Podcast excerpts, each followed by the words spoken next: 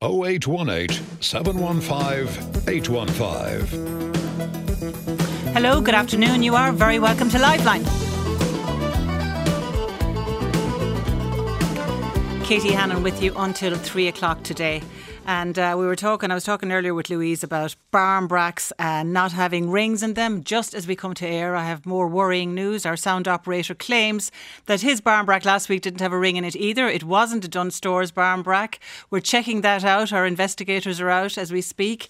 Uh, but uh, sure, you can be our investigators for us. If you, if you had a barmbrack this Halloween season, and it had no ring in it. Text us 51551 uh, and we'll get back to that uh, momentarily. But first, I want to do this because we've been talking about people with trades uh, in the last couple of weeks and how really underappreciated and essential they are. Um, one of those one of those groups of people are truck drivers. I mean, if ever there was uh, an industry, a, a, a, group of people that we desperately, desperately need. They put literally put the food on the shelves. Um, and keep us keep us eating and keep us wearing clothes and keep us doing everything. And we're now hearing there's a huge shortage of them. So let me go to Paul. Paul, good afternoon.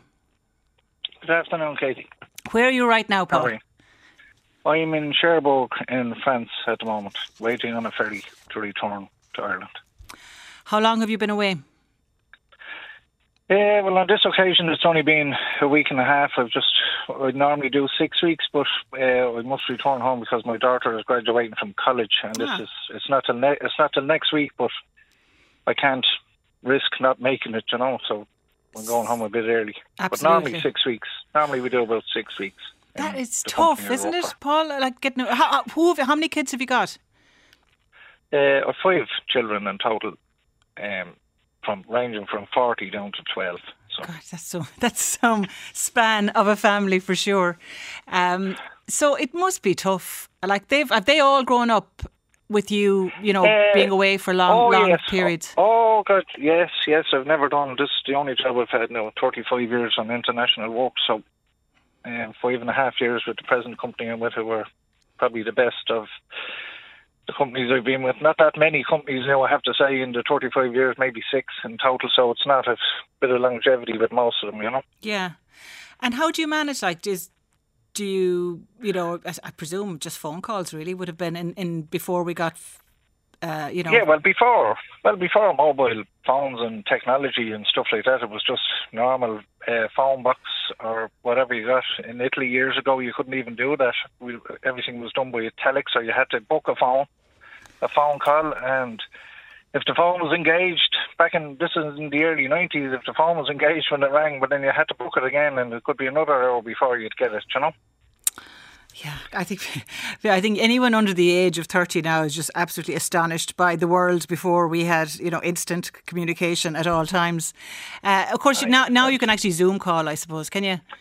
Yeah, well, the FaceTime now or WhatsApp, Zoom call as you call it or whatever, you know. But like we're coming from the time of faxes and telexes and stuff, so the technology will we're trying to keep up with it. Group people my age, you know, I'm 58, so you know I'm not saying we're stupid. We're not. We're, we're, we're able to manage, but there's other people are finding it difficult. You know, technology is changing so fast for everybody, including in trucks that we drive. The technology is is just gone way beyond whatever we thought it would be.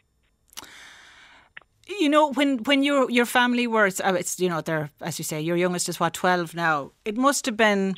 It must have been tough when they were babies, leaving them behind for that it, long time.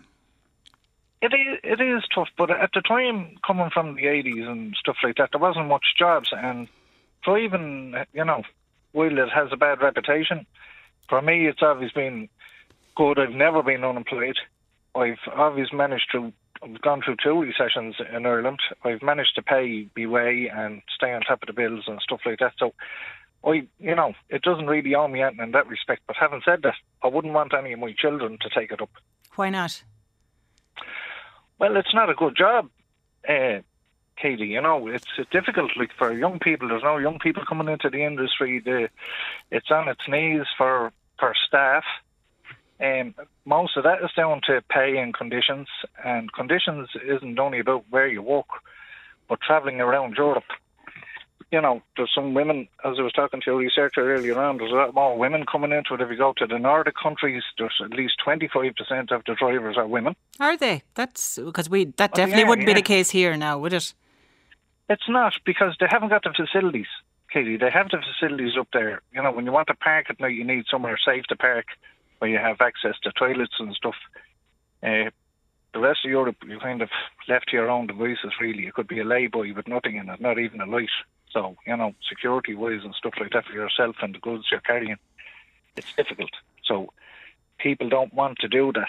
Uh, you know, And tell my me, own like, kids included, they're just ed- kids are better educated now, and they look at this as down way down the ladder of careers. You know, is there a sort of um, a camaraderie and a kind of a family sense of all of it? Presumably, you meet the same drivers at on the laybys at, at uh, truck stops around Europe all the time, do you? well, there, yeah, well, there would have been, but in the last ten years, maybe fifteen years, that's gone down because a lot of drivers have retired. A lot of them have just gone away from the industry for various reasons, pay and conditions. Like I said, uh, it's very expensive to be operating around Europe now for food or anything. Like if you if you're not cooking for yourself in the truck, which most people don't.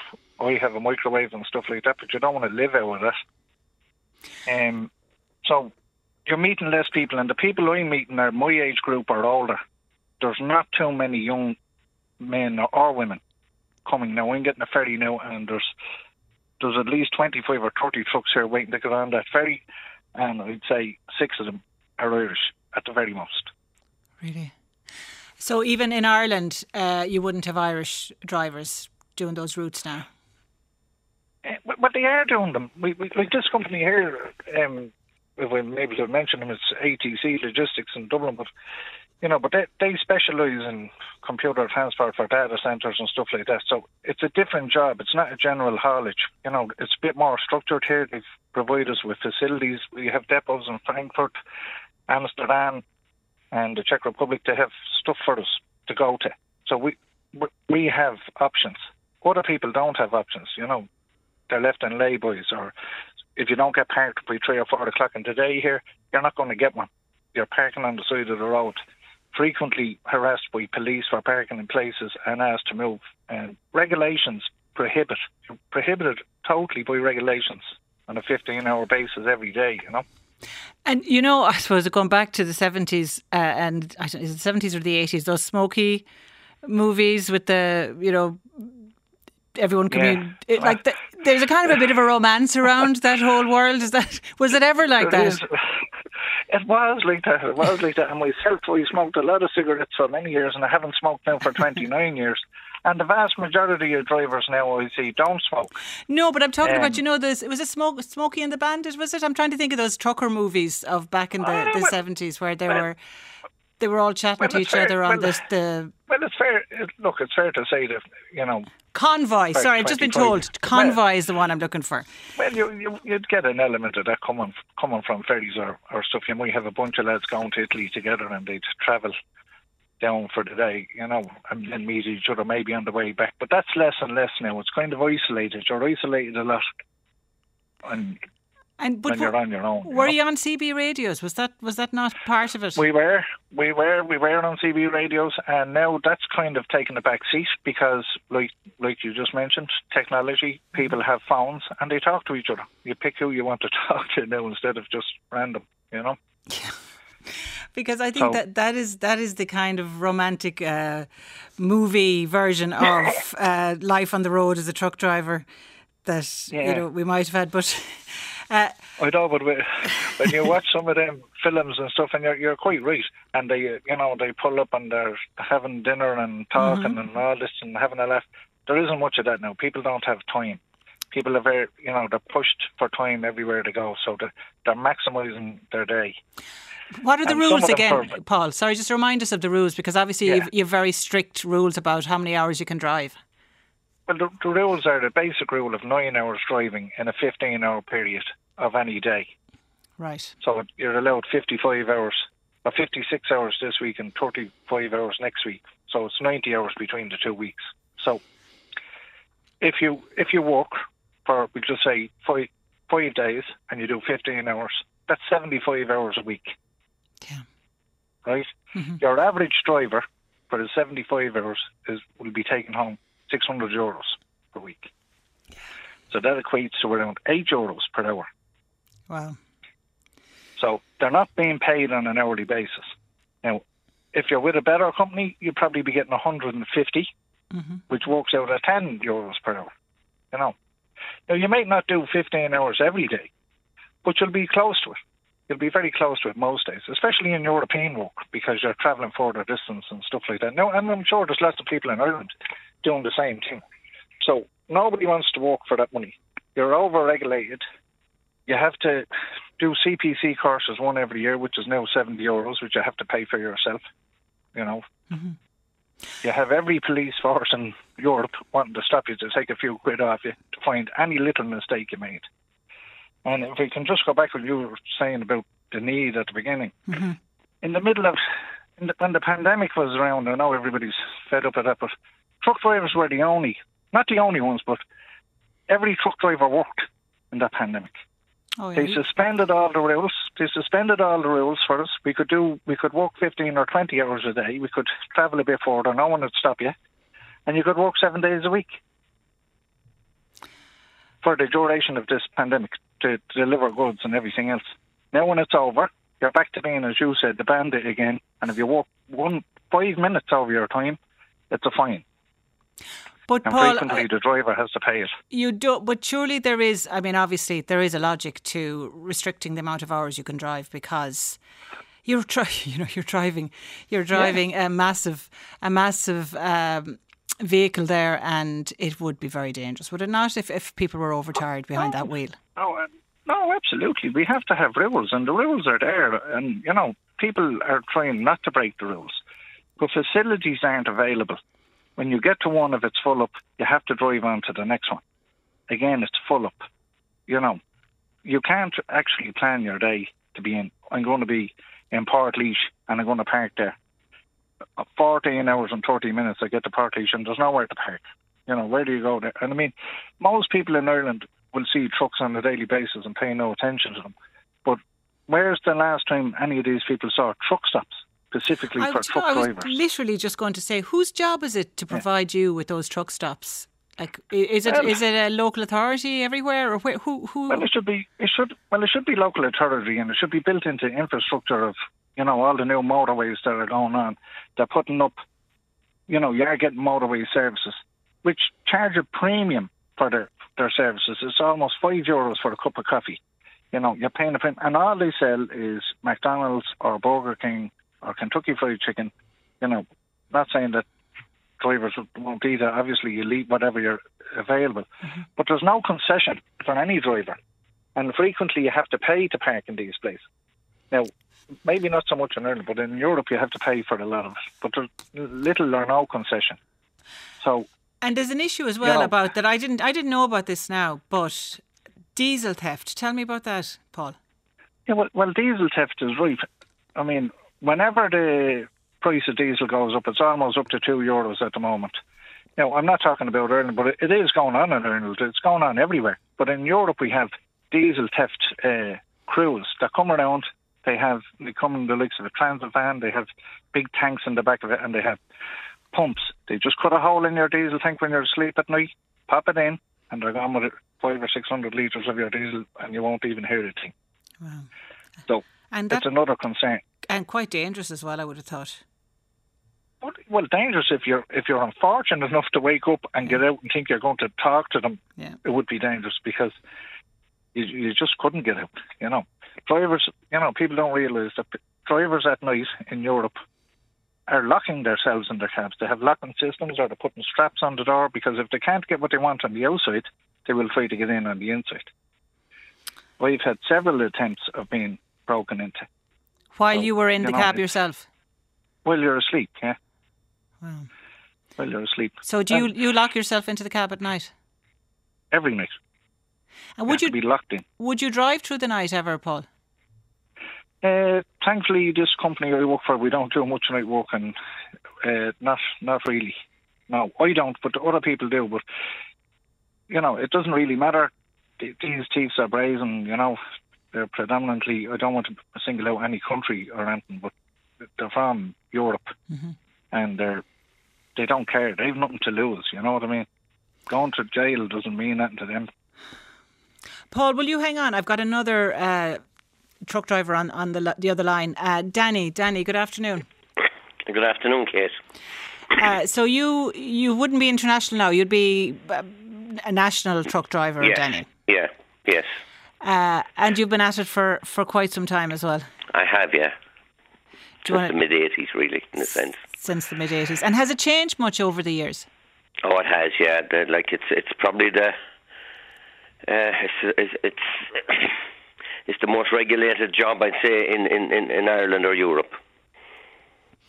In terms of how long you can work and How long you can work, yeah, yeah, and and and where you can park and where you can't park, and as as as Paul was saying, like there's no there's no uh, trucks trucks truck stops. I think there's only one. There's one. I live in Boyle in Roscommon. I think there's only one truck stop that I can think of between here and Dublin, and that's that's up in Mullingar and or the far side of Mullingar, actually. so. What do you do? What can you do? grin and bear it. Keep going. You know, it, it, it you, you, you know, you, you were mentioning young people um, not taking up the, the job of, of, of driving. Like it, it could cost anything from two to two and a half thousand pounds to get a license, and it'll cost you at least a minimum of a hundred year, a hundred euro a year to keep that license. Yeah. So you're you're penalised no matter how you look at it. Everywhere you go, they're, they're taking money off you for something. You know, you're pulled in on the side of the road. Uh, they'll ask you for your driver's license, your CPC card, and your tachograph card. you know, they they they, they all take time and and uh, cost money. And time is money And, when you, when and you're time driving is money, and then you're on the road. You're pulled in. If there's a lorry in front of you, when when the um, RSA pull you over, if there's a lorry in front of you, you wait till they're finished with him, and there could be a half an hour going through him, and then the next thing you're brought up, and you're another half an hour. That's an hour you've lost. You know, and there's no compensation for it. Did you say the RSA? Is there is there separate checks for truck drivers There is, yeah, yeah, yeah. by the Road Safety Authority? Safety authority, yes. I didn't know that now. So it's not just the Yeah, but- guards that would stop you, No, well, the guards will be with them. right? The guards are normally with them. They just pull you over to the side, and uh, you wait till there's a till some member of the RSA is free, and they'll uh, they'll go through you. Your tachograph and all that. You will go through everything. They'll go in under your lorry and check your brakes and see check your tires and well, most most uh, drivers anyway uh, um, do their walk around check in the morning. They check their tires, but they'll check everything. They'll check everything. Now, Danny, do you know, as as somebody who doesn't drive a truck and doesn't have to deal with that, I am kind of relieved to hear that there's that level of safety involved with the kind of machines that that you'd be driving. I mean, that's sort of reassuring, I think, to the general road user because, so, like, I do think that particularly around around the country in Ireland, you do sometimes come across uh, trucks. You think, God, this that's tough to drive that truck on on these roads. It is because like there's two things you have to remember. Your driver's license is your job. It's your income. You lose that license, you've lost an income. You know, and and secondly, you're not the only one on the road. Like you, you, you have to deal with cars. You have to deal with guys that'll or people that'll cut in out in front of you. That'll come out a side road in front of you and and cut you off. And um, and and uh, coming up to a traffic light, if it's going to go green and you go to move, the next thing somebody's going to go through because they were amber gambler. You have you have a lot you have a lot on on, on your plate.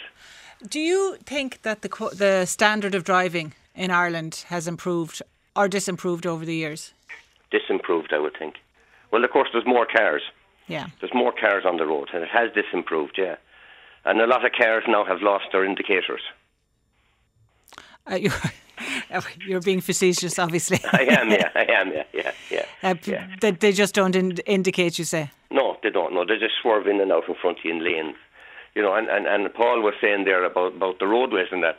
Like they built a new dual carriageway from Castle Baldwin in Sligo into Collooney, Uh huh. and they put no hard shoulder on it. So if you break down, you're in the lane. You're blocking the lane. You can't get in. There's no hard shoulder. Nowhere to go. And why was is that just And, that, and that's been built in the last two years. yeah. You know, that's that's that's what you're up against. And then you go into a town. You go into a town and and they have these pimples coming out off the footpaths, and there's room for three or four cars, and you come in at half five, six o'clock in the morning to make a delivery, and there's some guy parked right in the middle of the bay.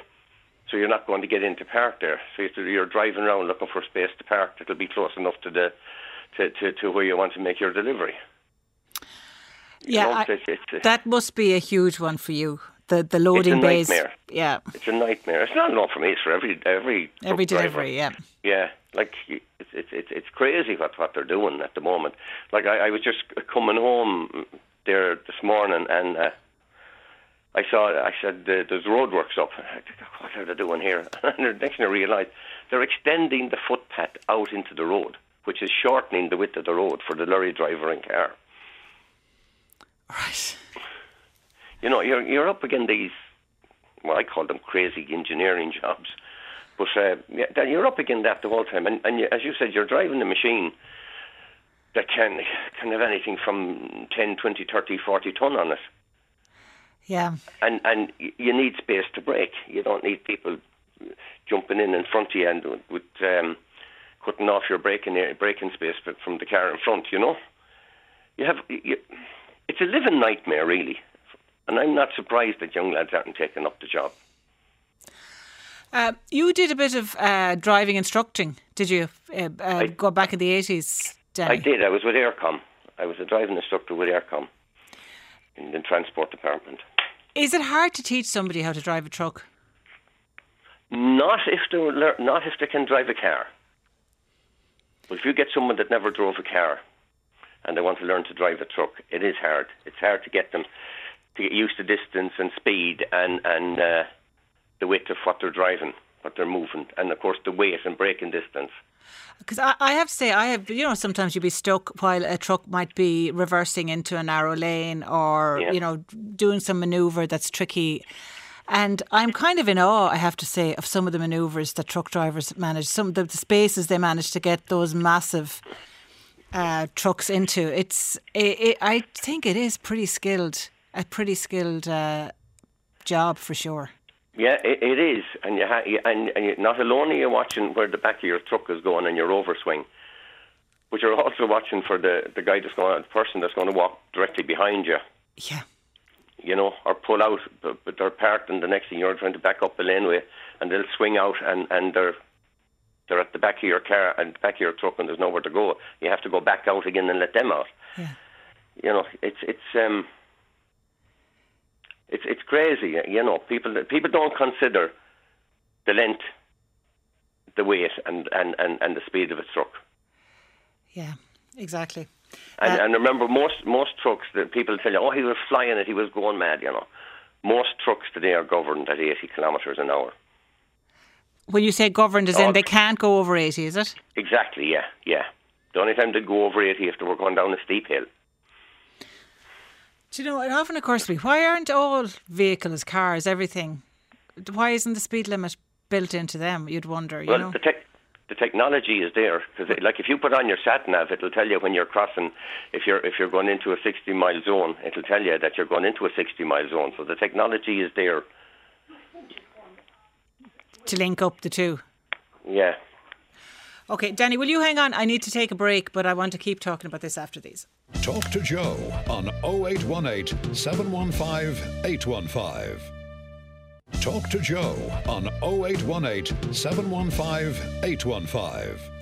Now, Paul was telling us uh, that there are very few female truck drivers in Ireland because we don't have the facilities here, but we found one. Mandy, good afternoon. Hello, how are you? I'm good. How long have you been a truck driver, Mandy? About five years. And how is it? Um, it's it's tough going. The hours are tough. Like you know, they're long hours, long hours, and the facilities are not here for women in Ireland. Yeah, how do you manage? I mean, if there's if the lads are having trouble managing, how do you manage for toilets and that? Oh, you try and map out some of your day if you can possibly at all, and hopefully there's a toilet en route that way. Like you know, usually I'd stop at a shop where there wouldn't be, you know, wouldn't be a service. I'd be working that back roads and all. Mm-hmm. So I'd have to go in and use ask them could I use the toilet and ninety percent of the time they'd allow me but I'd have to buy a cup of coffee or something, you know. Yeah. Um what, what took you into it in the first place? I just wanted to change, that was it. Just uh just wanted to change. Thought it'd be thrilling, like you know, to live on the road and you know. And is there a buzz Yeah. out of it? I mean, the idea of how you know. Uh, I do, I do like driving. I do like trucks, but um, the hours, the wages, there's a lot of things up again. Us like you know, it's there's a lot of employers. A lot of employers wouldn't be the greatest, and you have you have a lot of authorities out there as well to get you this. Your truck license is your driving license as well. Like so, any points you get that's carried on to your driving license. And in Ireland, in rural Ireland, we all need a car. Like so, we we can't be affording to be getting points for silly things as well. Like you know, because we're responsible for our truck as well. Like you know, Yeah. a lot of things come back to us that don't go to the employer. you know. Yes, so you have to take responsibility. Yeah, for everything. And there's a lot of like we have courses to do every year, and the pay is just not there. Like it's not. Know, I know a lot of young lads that have the license and they won't go near it, they won't touch off it because they need a car. Like, what are we going to do? Because we, we need people to drive trucks. I mean, that's a very, you know, it's a very, very essential skill that we, uh, uh, and you're all very, very essential workers. So we do need to do something to keep to keep truck drivers in, in the game. What, what, what, what how do the other, uh, the men, the male drivers treat the likes of yourself, Um, Mandy? Are you kind of considered one of the one of the club, or what's it like? Um, yeah, probably about ninety percent of the time. Now I would get a bit of jealousy there among some drivers as well, like and all. But I keep my head down and do my work, like you know that that comes in any job, I suppose. You know. How do you mean jealousy, though? Oh, sure, maybe you might be doing your loads a bit quicker than others, you know what I mean? Like, you know, keeping the head down and just doing your work. You'd get that, like, you know. So I've I've come up a lot a lot with that, like, you know, but I just carry on with my work and just get through the day, you know. And do you think that they kind of regard you with a bit of suspicion because you're not one of the lads? Um, no, I wouldn't get that all the time. Now, ninety percent of the lads are sound, like you know, I get on well with them, like you know. But um, as truck driving is, it's a very lonely job anyway. So you're mostly behind the wheel By all day, yourself, you know. yeah, by yourself. And is there many other women like yourself on the road? Ah, I know a few, yeah, but not very much. No, very, very, very little in Ireland at the minute, like you know. But there is a few coming through. And when you turn up with deliveries, do people do a double take with you? Do it, yeah. Sometimes I used to there a few years ago 'cause I was doing cars there when I started off first, and yeah, a lot of people would be nearly fall into the ditch or whatever when they see me. Uh, there's always a buzz, but you, you, you, you're obviously thinking of getting out, are you, Mandy? Yeah, I am indeed. I want to get out because there's too much up against us. Like you know, there's there's no one representing truck drivers here in Ireland. Like there, we've no representation at all. Like you know, just get out there, do your job. Look, if there's something wrong with your truck in the morning, and you report that issue, right, uh-huh. and you go out and drive that truck, and you get stopped by the RSA, that's on you. That's on you, like you know. But you can't go into work and say, "Here, I'm not going to work today because I have bad tire there. It's bald." Like you know, can't. Who's going to pay you for that day if you don't get out there? There's no other truck in the yard, like you know. This is what you're up again every day, like you know. It's all this stuff as well, like you know. Mandy, You can't afford not to go to work, like. Uh, Mandy, I've got a, uh, somebody on the, the other line who will take great umbrage at what you just said about uh, truck drivers not being represented because, uh, Ger, you are the newly elected president of the Irish Road Haulage Association, are you? That's correct, Jim. Right. That's correct. Um, no, I don't take take umbrage with what Mandy has said at all. Um, I represent, I suppose, the majority of the licensed haulage section in Ireland, and like what she said, it's uh, I suppose what your Mandy's saying, sorry, Ger, I, I presume what Mandy's saying is that you you you represent the interests of their the their, their employers, but maybe who's who's representing the interests of the drivers? Well, the, yeah, I've, I've just I've just said that to Mandy there. Um, uh, there probably is very little representation for drivers, but to be quite honest, drivers can vote with their feet too. There is a massive shortage out there at the present time of of qualified drivers in our industry. You can certainly move from one job to another. There's there's any amount of opportunity there. You can, you know, for example, if you wanted to transport livestock, that that option is open to you. If you want to do overnight distribution, that option is open to you. If you want to deliver fuels, if you want to work at night, if you only want to work three days a week, all them options are, are very much open to truck drivers at present. Yeah, but they're, what they're saying, uh, what, what we're hearing from the the the truck drivers calling into us, Jerry, is it's not paying them to do that. And we might do different types of, it might be options open to them, but all the options are low paid. Well, look, I will say to you, uh, very much a supply and demand. When you have a small supply of anything in the marketplace, market forces are going to dictate. So I don't, I don't accept that. There, there is certainly exceptionally good money out there at the present time to be earned driving a truck. Uh, will you stay there, Ger? Uh, don't go anywhere, please, because I want to let John come in on this one. Uh, John, good afternoon. Hi, how's things? Yeah, you're you're somebody now that uh, people are saying we need to get into this game. You're what age are you? Twenty-one. and you are driving an artic. I am indeed. Uh, so, what do you reckon? What do you say there to what Jared is saying? He, he he is right in one sense in what he's saying about there's loads of jobs out there, and if you go looking for them, you'll get them, and the money is there. But when it when it when it comes to to young lads to leaving school, like I did, I left school without a leaving cert, and I started off driving tractors and progressed myself up to driving a truck because my grandfather had lorries, my father is in the industry all my life, and now I'm coming up in the third generation driving. I couldn't really miss it. It was it was easier for me to, to see it as a child growing up because it was kind of all I knew. But if you have someone that's coming out of school that doesn't know what they want to do and they're they're looking at truck driving, and there is people out there like that. You don't necessarily have to be from the industry to go drive a truck. Like if they they look into it and say, oh, you can get X amount doing this work, or you know, there's, there's all there's different um like pedestals. I don't know what to say. Sorry, trying to fucking think here. Um, if you no, I'm gone altogether. Sorry. No, no, that. no. But John, uh, what I'm saying is that we've had people complaining here that the the hours are too long and the and the, the pay is too low. You know, but when you actually divide the pay by the amount of hours you have to drive, that it's not worth your while. No, it's less than minimum wage. And if you didn't have it in the family, would you be sticking with it? Being honest, probably not. No, probably not. There's, there's, yes, the wage at the end of the week, or when you get paid on a Thursday, it's it's a nice amount of money. But there's there's people out there working in factory jobs getting the same amount of money and they're working less hours. Now, for me, it's more so of uh, I always liked it. I always looked up to lorry drivers because that's the way I was brought up. So it, it doesn't bother me if I have to get out of bed at three o'clock in the morning and not home till six or seven in the evening. It does it doesn't bother me. But I, I know as I get older, I know myself when I'm getting older and I start having children or or whatnot, I, I'm going to see the effects of it because I see my father when I was a child. I very rarely seen him when I was in school, birthday parties, even my junior cert results.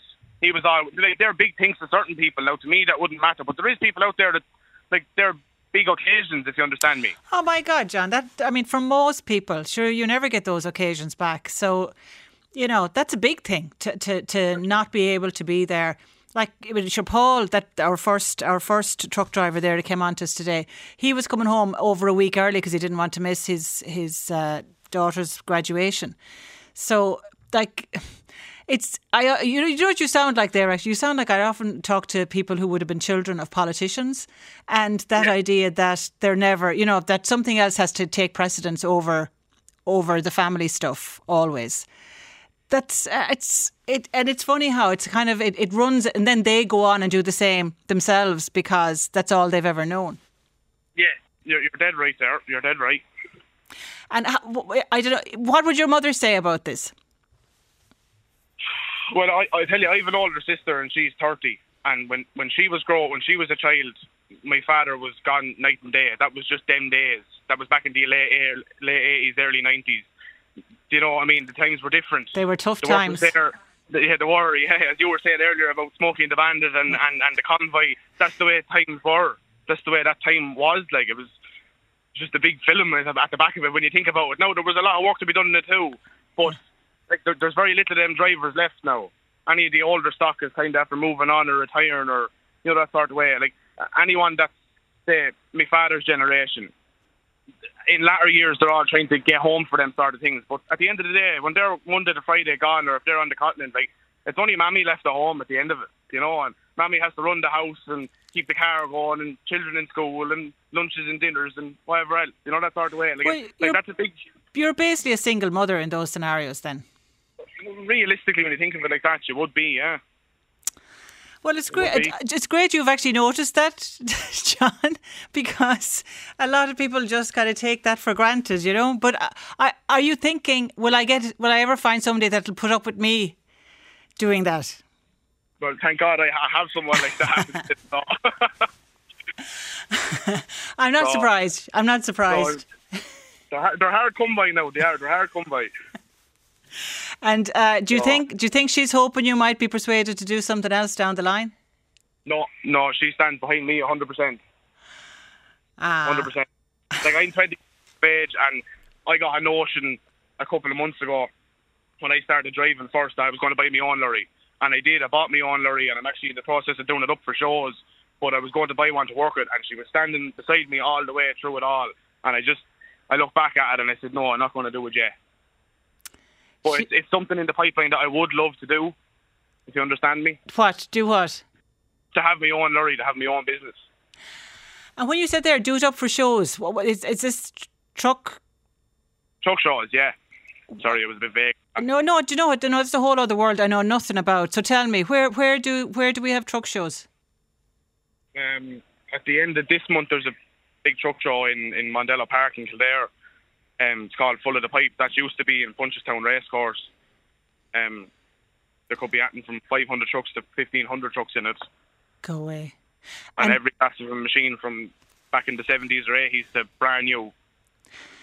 And what? How do you win? Like, how, what? What are the criteria for? What do you get? Do you get a rosette? Well. How does it work? well, there, there's, there's, this- you can get you can just enter the show for just to have your lorry there and socialise if you wanted to call it, or you can put your lorry in and for for um sorry for for judging, and then there's different um tiers of like um how they judge the lorries and how clean they are and paint jobs and then special interiors and stuff like that. You know that sort of way. Yeah, it sounds fantastic. Ah, these some of there's some of the lorries out there now that are a work of art. Though being straight with you. And uh, do you know that kind of has a feel of Americana to me? Like, it's is it an American thing that has come here? Um, I'm I'm not sure. Being straight with you, being Yeah. being completely honest. Like years ago, I remember before I was born, my father would have went to Peterborough Truck Show in England. Like that's that's that's a massive show, and they would have had lorries back then that nothing would have been. Ireland was completely behind in that sense. Like there was no customization done to lorries in Ireland. Well, there would have been, but not as much as there is now. Like you've everyday working lorries now that will be to the same spec as just specific show lorries back then. You understand me? People Yeah. are the money like if you're spending that type of money on a lorry now, um, like why not have it the way you want it, sort of thing. You understand me? Now it'd be obviously be very hard for a, a, an owner driver sort of thing to have a lorry like that, but there is lads out there and they are making it work, and it's a credit to them. You see them going up and down the road every day, and them lorries are like new pins on the road. Do you know, it's a whole other world. Um, it totally fascinates me. And I'm just thinking, like, even despite the fact that your father was away all that time, you obviously, you know, you obviously managed a great relationship with him because you look up to him and you want to, you know, emulate him in such in that way. It's, uh, it is lovely to hear, John. It's really, I really, really, really enjoy your take on it. And, and that, that girl, she's a keeper. But I'll tell her that I, I actually I texted her when I was coming in there and I said to her, listen to RT1 and I think she's in work listening to it now. So Uh, what's her name? Kaylee. Kaylee. Could be listening to it, I'm not sure. She could be. A big shout out to her. Okay, thanks a million, John. Uh, appreciate that. I'll bring in. I'll go back to Jer. Are you still there, Jer? I am, yes. I am. Uh, It's great to hear uh, a young young man's um, take on on the business. I mean, he's obviously like hugely enthusiastic, but uh, That's that's very typical of the young person coming into our industry. Um, we don't have many of them. We'd, we'd love to have a lot more of them. but it's typical, as I say, of the young person coming into our industry that were reared in the industry, that were brought up in the industry. He sounds like, exactly like myself. Left school early, and I suppose from that day to this, I've never actually went to work a day in my life because I love what I do. I What- look forward to it. What is it about it, Um, Jared? Just tell me like that. I suppose there's a certain amount of pride in what you're doing. There's the camaraderie in it. When I was a young lad, I went around in trucks with my father, with my uncles, with drivers that lived locally with us. We spent all our summers in it. We spent all our Saturdays at it. And, you know, some of the trucks today, the interiors of them, like a new a new truck today can cost anything up to 220, 230,000 euro. Um, the cabs in them trucks where the, the living quarters are, there's a bed in it, everybody has as comfortable, if not more comfortable than the bed you have at home. There's coffee makers in them, there's microwaves in them, there's televisions in them. They're, they really are a hotel room on, on wheels. Right. So you a lot of people take tremendous pride in, in, in what they're doing. okay, Ger. Hang on a sec. I, I need to bring in Gavin. Gavin, good afternoon. Good afternoon, Katie. How you doing? I'm I'm doing well. Uh, are you travelling in a hotel room on wheels? No, not exactly. No, no, not exactly. It is comfortable, all right, and uh, you have a microwave. Max, you only have to put it in the dinner there now, and I'm after just What, finishing what are you up the What are you having for the dinner, Gavin? Oh, chicken curry, Micro microwavable meal. Yeah, but uh, what do you call it? No, I want to comment on Ger there. Ger says like it's very easy for people now to chop and change. I'm 40 years of age, and I'd say I'd class myself as a young driver, so I'd, I would now. But there's no young people coming into it because the money's not there, and that's just a simple fact of it. Like he's after quoting their price on a brand new lorry at 200 and something thousand, yet the employers are not given the wages out to justify, you know, to work your long hours. So you're not like I'm doing it 15 years now. I've three young kids. Uh, what do you call it? Uh, I've three young kids, and you know, you missed a lot of time when they were younger with them. So you did, but you can't. I can't go and chop my job and look elsewhere for another job and get the same money. Sure, that doesn't make sense. Sure, they're all paying the same money out there. Is that the way it is? Yeah, that there's That's the way it is. Like, sure, everyone's paying the same money. So when Ger says you can shop, sure, you could shop to a worse off job. See, you could. So there is no chopping and changing. You have to stay. Like I'm, I'm lucky enough. I'm with a good employer now, so I am. I'm with him. There's 15 years, 14 years, so I am. But like, what do you call it? Like at the end of the day, the money is not in the job. You have to work 65, 70 hours a week for a basic wage for someone working 40 hours a week on a construction site. And that's the reality of it. It strikes me that a, lo- a lot of people like yourself uh, and like John and like others w- wouldn't be in it all. Only that you actually you do love you like the lifestyle. You, you do love the job. Katie, exactly. You only at this job if you like it. There's any young fella that comes into this job thinks they might like it, but young people nowadays they're coming into it and they're being thrown into the deep end and they're doing 60 hours a week. They might have a mate that's an electrician and he's on he's on the same money for 40 hours. That young fella's going to say to himself, "Here, come on, I'm away to the building site, so I am." Yeah, yeah. not going to stick around. And plus, women, women now will what do you call it? Won't put up with what I was very lucky with my wife. But women now, young girls now, if a man's away all week or doing the continent like that man for six weeks, you'll not get a a, a, a woman to stick around and say, "Oh, I'm gone six weeks. I'll see you later." There's the kids. Like, it's not going to happen. So it's not. No, Gavin, we're going to have to leave it there. Thank you for that. Appreciate it. Thank you, Ger. And thanks to all our callers and that. I want to talk about barm bracks after these. Talk to Joe on 0818 715 815. Talk to Joe on 0818 715 815. And uh, we were talking about this earlier on the fact that the Dunnes Stores barm doesn't have the Halloween one with the bats on the label, uh, doesn't have a ring in it. Uh, Caitlin, good afternoon to you. Good afternoon. How are you? Are you as sad as I am about this development? uh, yeah, it's it's sad to see the the tradition of the Barm Brack kind of gradually getting, um, I suppose, more and more mainstream. And you know, because it wasn't just the ring. Actually, the ring kind of does play a part in a lot of the old Halloween traditions. But it just strikes me now. I know I'm talking to you, Kate, and I know you have uh, done research into these kind of traditions. Yeah, I um, I'm a historian and, and kind of um, work on on modern Ireland, but on some older, kind of more more ancient traditions as well. Okay, well then you're the woman to ask. What, the, the ring, just to remind people, if you were, uh, well, I suppose if you were living under a stone, what what what did the ring mean if you got the ring in the cake? The ring is probably one of the more better known items in the Barmbrack. Um, as you said, there, there were others, mm-hmm. but the ring was probably the, the most sought after one in some households uh, because it meant that if you got the ring in your slice of Barmbrack, you were to be married within the year. Yes and uh, because of course that's all all of us ever wanted was to be married within the year. Uh, but uh, go through there was other stuff because I remember a stick, uh, like a matchstick or something like that, and a coin. What what what, what yes. were they all for? Yeah, so the coin uh, meant that you would be, you know, that the, that you'd get wealth within the. It, it was all over the next year because of course, Halloween was the time when there was the, the, the thinnest veil between our world and the other world. So there was this idea that the your fortunes would be told on, on Halloween.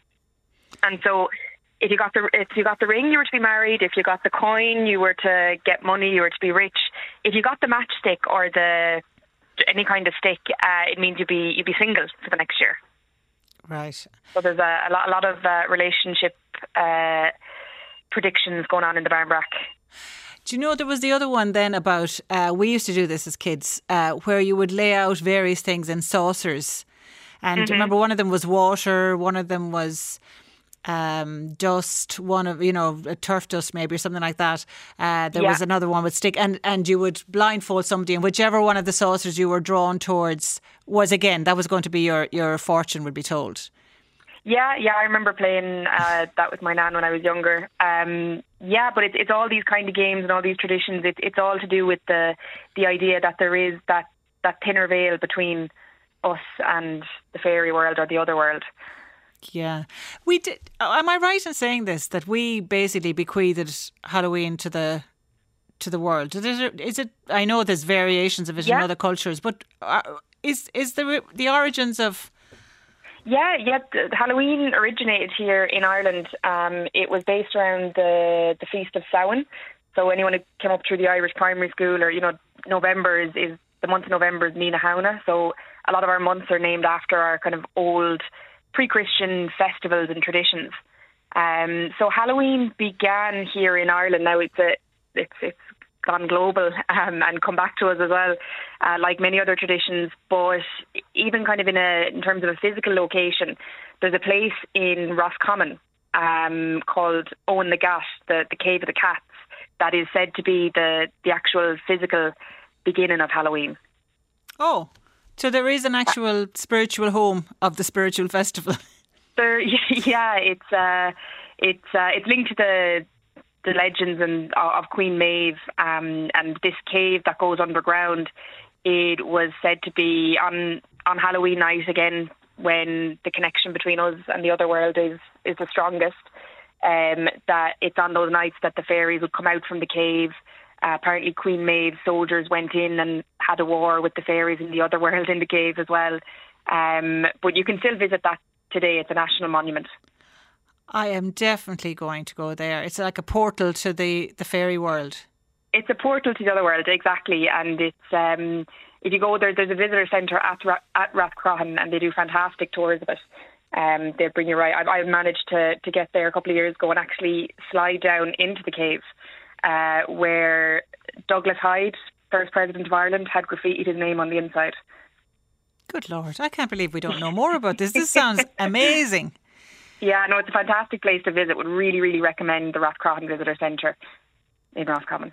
Uh, yeah, I'm just going to give out 51551 is our text line, and I'll just give the WhatsApp number out again uh, 087 184 3709. That's 087 184 3709. I just love to hear other people's Halloween traditions because I just I really worry now that we're kind of almost they're just drifting away from us so far and they'll be forgotten in another half a generation. Like what, what what's not happening now that you would have done when you were when you were a child for Halloween? Because honestly, the, the pumpkins well of course we did have turnips, weren't the carved turnips. Now was that really a thing? Because we never had a carved turnip in our house.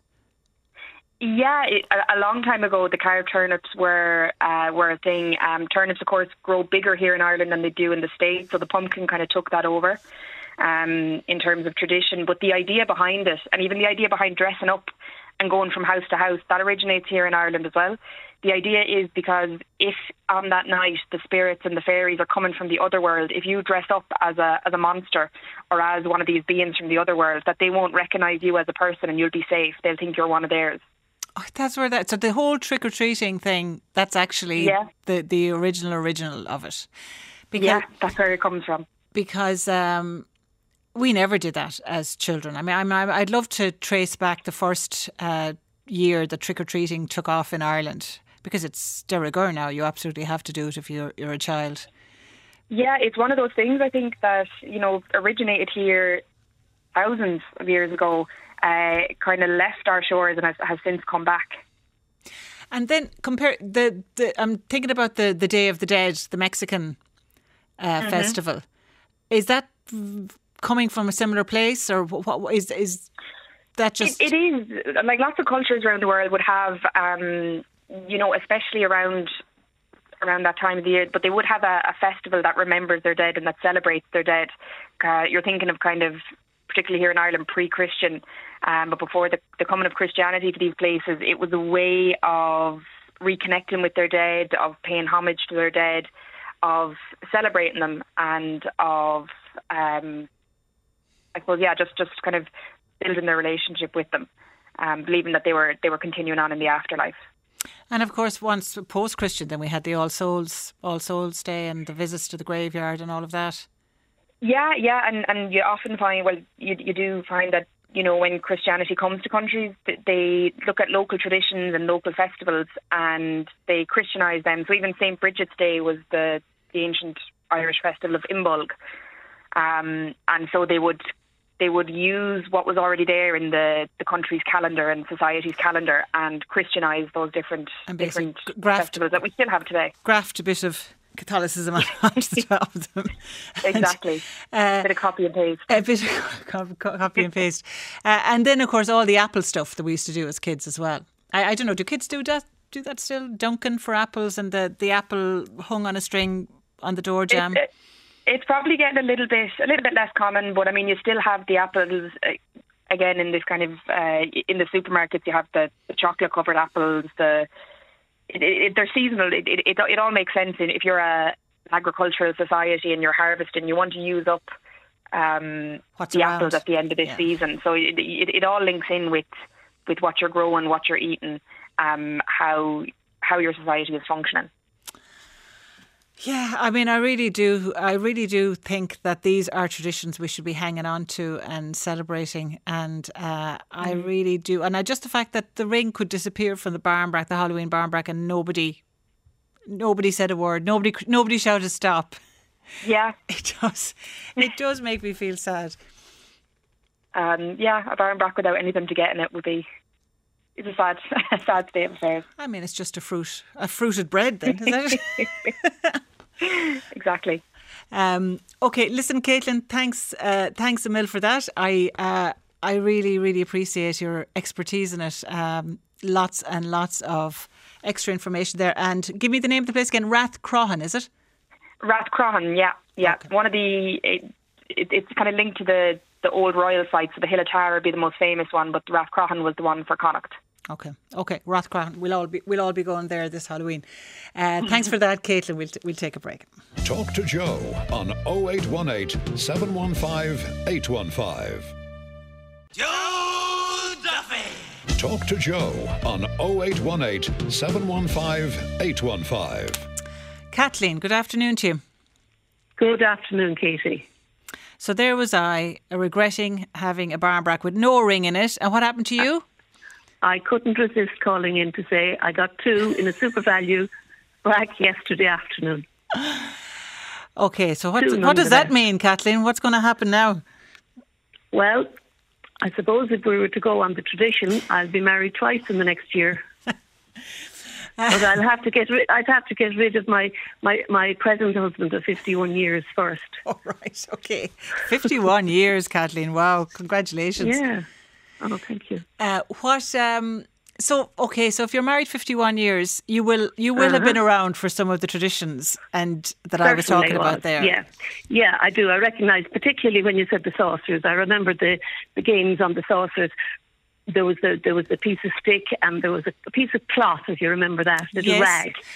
And um, Was there a water. rosary? Was there rosary beads? Something to do with you become a nun. I- there was something that if you did it, Oh, you'd, you'd, you'd, you'd get a well, vocation. I don't remember that, but I wouldn't doubt it for a minute. and the water was that you'd go overseas within the year. You'd go overseas, exactly, ex- and which would have been a, a big thing. yes. go overseas, you know. And the, the other game that we played, well, we played the usual, you know, the bob apple down into the basin of water. Yes. And also there was an apple tied on a string from the ceiling, and you had to, and it, it, it would be, if somebody would give it a push, so to swinging, and you had to try and try and bite it with your hands behind your back. Do you remember that? That one? was it. Yeah. Yeah. Mm. And the other one I remember is uh, is entailed filling a pudding bowl with some flour and then turning that out onto a plate like a sandcastle. Mm-hmm. And on the top of it was put a half a crown, which was a lot of money. Mm-hmm. And then we got turns of slicing this flour castle, if you like. And as soon as the half a crown fell into the, the flour, like when the flour it collapsed and the money would fall into it, we had to try and retrieve it with our mouths, which was very unpleasant. But we'd give it a good go because a half a crown was a lot of money. Can I just tell you now? Somebody on our team was telling us this story that they did this as children yesterday, and we kind of didn't believe them. Oh, because the rest of us hadn't heard about it. I've never heard about this. There you go now. And what was There the? you i- go. well, How was it linked with Halloween? I wonder. I did, trying to figure out I the. haven't a clue. I suppose I you did all look a bit like ghosts uh, once you were do- Well, dunking in for the flower for yeah, the. yeah, the flour maybe. And I suppose if you did the flower first and then you put your head into the basin of, of water to retrieve the apple, you'd have water wallpaper paste on your face at that stage, water and flower together. Yes, of course. You'd look a, a proper fright. Okay, well, anyway, the good news is you have um, two weddings coming up, one way or another, this year with the two rings Two in wear- your I'll, have to bracket. I'll have to. buy- Yeah, I'll, I think I won't bother wearing a veil. I think I'll just wear a hat twice. Two different Absolutely. hats. Indeed, Yeah, indeed, yeah. Kathleen. No need to Okey overdo dokey. it, you know. No, no, no, no. I wouldn't want to do that. Okay. Kathleen, thanks a million for that. I Appreciate the Okey-dokey. call. Take care. Uh, Jared, good afternoon. Hi, Katie. Good afternoon to you. Happy Thursday. Happy Thursday to you. You, you. Yeah, we were. Ta- I was talking there to Caitlin about Rathcroghan. Yes, yes, Katie. And I just felt I'd I'd call in because I do hold a Galway passport, but they give us free access across the border into Roscommon, which in fact is only three miles from where I live. So borders are in our heads. But um, I went to Rathcroghan recently, and I cannot promote it enough. It's an extraordinary place, an extraordinary site. With really extraordinary people, you know, servicing what it has to offer. And you haven't really lived in Roscommon unless you have slid on your butt into the cave of Oweynagat. I mean, I can't believe I've lived here all my life and I just had never known about it. Well, not really known about it, I'd never experienced it. So my purpose of the call was to promote Rathcroghan. Well, you know what? I, I'm. It's definitely going on my bucket list, Rathcroghan. I'm. It just sounds great and sounds uh, something really, really Irish and a real proper tradition that we should all be building into our Halloween. Casey. It is, and I wouldn't have messaged in or taken the time to record the WhatsApp and enter it under context and send a message in to you if I wasn't 100% genuine about Rathcroghan. I've been to sites all over the world, like you name it, and we've all gone to the Angkor Wats of Cambodia and the Machu Picchu's of South America. But sometimes, just sometimes, down the road, a, a cup of coffee away, is something as special as Rathcroghan. And it can compete with any archaeological site, but it's the, really the, the folklore and the, and the stories and the narrative Yeah. that I witnessed that day that people have experienced over the years. And it's a child's paradise. Now, a child would need supervision going into a cave, of course. That's up to the adult supervising. But for yourself, Katie, I've been watching and listening to you for a while, and I know your, I know your your DNA, and, and it's not Dublin. And I'd say, get in the car sometime and visit Rathcroghan. I- As I said, I'm not a Roscommon man. I'm not doing the Roscommon tourist guide here. But I had such a ball. I'm going back again because sometimes the second bite of the cherry is much more tasty than the first. Is sweeter. It is indeed. Jared, very, very well said. You've done a great marketing job for Rathcroghan there. Uh, thanks a mil for taking the time to, to, to come back to us. Could I tell you? Could I tell you about two Halloween traditions? One before I go. Quickly, because we've, we've, we've, we're backing up here now, but go on. Well, I, one, just one. One of the funniest ones we did as children was we would dress up in black sacks with black thread tied to the knockers of doors, hide outside the gates of the local houses, and keep pulling on the black thread until the people got, became so exasperated they would put out the lights and not come to the door anymore. that was that was one of the. And it was so harmless that we thought we were ready for Alcatraz if we got caught. so anyway. That's a good Galway Ballygar tradition, and uh, I have great memories of it. And I would even have encouraged kids I taught as a teacher to do it. Um, listen, thanks for ringing. Thanks, Thanks, for ringing. Jared. Thanks, Jared. Take care. Uh, can we bring in Mick uh, quickly? Mick, good afternoon. Uh, how are you doing, Katie? I'm doing well. We got Jez, you're you're great. You're digging up some good stuff there. I'm telling you. Yeah. Uh, thanks for putting on that program. There's some great stuff. There's some of it I never heard of before. The one with the the the pile of flour in the middle. A lot of the other ones we did, like you know, we we had the old apple hanging from the ceiling and ducking for pennies and all that. But um, like, we didn't even have electric light then. We'd have, uh, like I'm going back to the 40s, like late 40s and 50s. But the other thing then, we, and the one with the tapping at the window, we used to do that. you there? Oh, yes, yes, We, yes. Yeah, we used to do that with black thread and uh, a button, like, and we put a couple of old people along the village. We had a green across the road from the, the houses in the village, so we could stay over there and with a ball alley we could run into and hide. So a lot of devilment went on. Uh, more devilment now than that ducking, the stuff in the house because you would you'd, you'd stick that for a while and then you'd, you'd run out to meet up with a couple of lads and do a bit of harm, you know.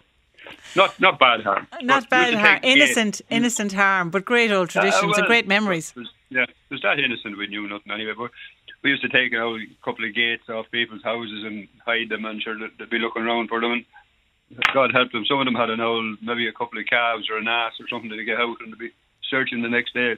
A lot of that carry on, you know. Nothing too bad, I don't think. No, No. no, no, make oh, No. har- Too harmless harm. enough. Listen, thanks a mil for that. Appreciate that. Have we time for one more? We need to go to. No, I have to need to go to a break. Take care. Talk to Joe on 0818 715 815. Joe Duffy. Talk to Joe on 0818 715 815. Now, this has been a very much a recurring theme over the last few weeks. Um, scam scams, um, and particularly scams on Facebook. Uh, Dave, good afternoon. Hi, Ta- hi, uh, Tara. How are you? Uh, Katie. Katie. Sorry, sorry. Yes. You're grand, Dave. Uh, so Good tell start. us, tell us your story. Uh, you had a, a business Facebook page. We did indeed, and then it ended up as it got hacked. Uh, we had quite a good, a good Facebook page with with 15, 16,000 likes and followers, um, which meant meant a lot to us, you know, to have built it and, and grown it to that uh, to that sort of stage.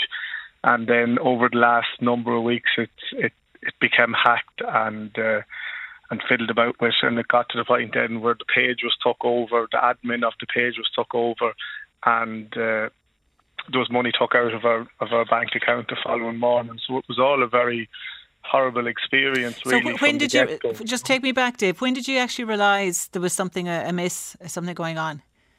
So on the twenty third of September, uh, my wife's page was hacked. So her, all, we're quite recently married too, and we've got a young family. Um, so all the you know pictures, like most other families in, in the country, means a lot to us and and to and to my wife especially. And then that was all that was all taken down and, and deleted or wiped, so to speak. Um, so then after after that, then uh, last uh, I think on on the twelfth of this month, uh, my own page then was hacked, and from there, then they got into our basically our business page, um, and from that, then they got card details and were able to to access our bank account uh, and take out two hundred and sixty euros. Um, Oh, they got they actually try- they actually got to the point where they took the money out of your own bank account. Oh yeah, that was done within within hours really, and then and then it got to a point uh, where, to be fair to bank to the to the bank that we're with, they've they sent us a text the following the following morning very early. So within sort of nine ten hours, um, it came up that uh, was fraudulent. It looked like fraudulent activity, were we aware of this uh, of this transfer? And we text back no. And then the bank rang us, and and they done a brilliant job. They just cut, they basically cut out any money uh, coming in or going out of our account and, and issued a new card, um, which was some peace of mind. But the, the the reason they done that was because the guys that hacked our page tried to take out a further 800. So they then the bank obviously seen that then, and and they didn't. And that's what set the alarm. That's what set the alarm bells ringing. Exactly, exactly. And am I right in Um, saying were you actually on honeymoon uh, when when this was happening? Yes, yes, yeah.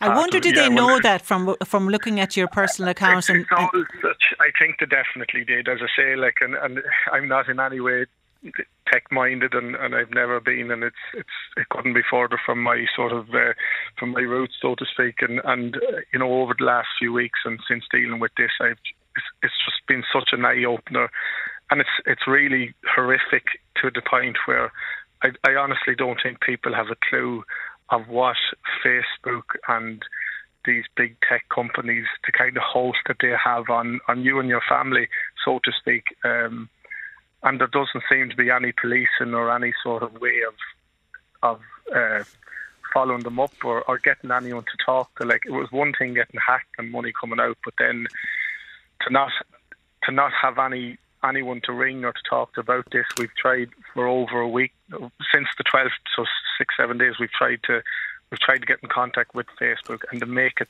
so impossible to actually get an answer. It's it's disgusting. Like Well, it's, it's we- absolutely horrific. I'm watching the clock, and we're going to have to leave it very briefly. But we have there has been a happy ending on it uh, because we did get onto Facebook, obviously, and uh, they have now said they will sort you out because they took down your, your this business page that had meant so much to you with all all those five star reviews and all all those thousands of, of potential customers. Definitely. So now uh, they've they've given us details, and you can. I I don't know if they're giving them directly to you yet, but we'll get them to you.